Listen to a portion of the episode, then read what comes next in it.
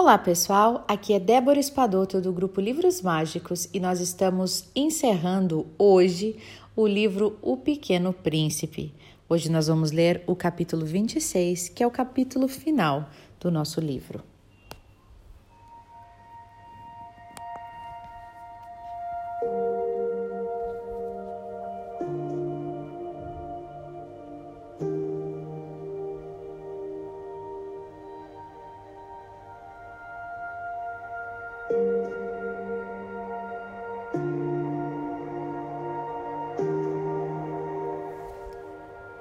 E agora, certamente, já se vão seis anos.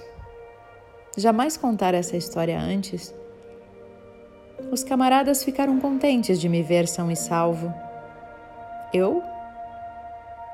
Eu estava triste.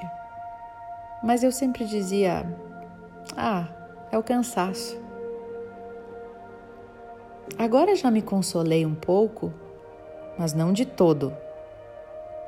Sei que ele voltou ao seu planeta, pois ao raiar do dia eu não lhe encontrei o corpo. Não era um corpo tão pesado assim. E eu gosto à noite de escutar as estrelas. 500 milhões de guizos. Mas eis que sucede uma coisa extraordinária. Na mordaça que eu desenhei para o príncipezinho, eu esqueci de juntar a correia ele não poderá jamais prendê-la ao carneiro?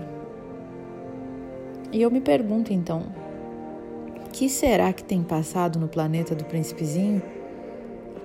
Pode bem ser que o carneiro tenha comido a flor? Ora, eu penso: ah, certamente não. O príncipezinho encerra a flor todas as noites na redoma de vidro e vigia bem o carneiro.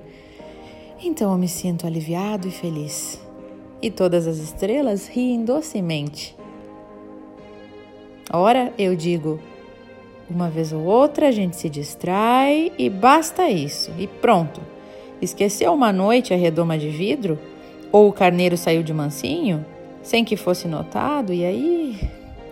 Então os guizos todos se transformam em lágrimas. Eis aí um mistério bem grande. Para vocês que também amam o príncipezinho, como para mim, Todo o universo muda de sentido se, num lugar que não sabemos onde, um carneiro que não conhecemos comeu ou não uma rosa. Olhem para o céu e se perguntem: terá ou não terá o carneiro comido a flor? E verão como tudo fica diferente. E nenhuma pessoa grande jamais compreenderá que isso tenha tanta importância.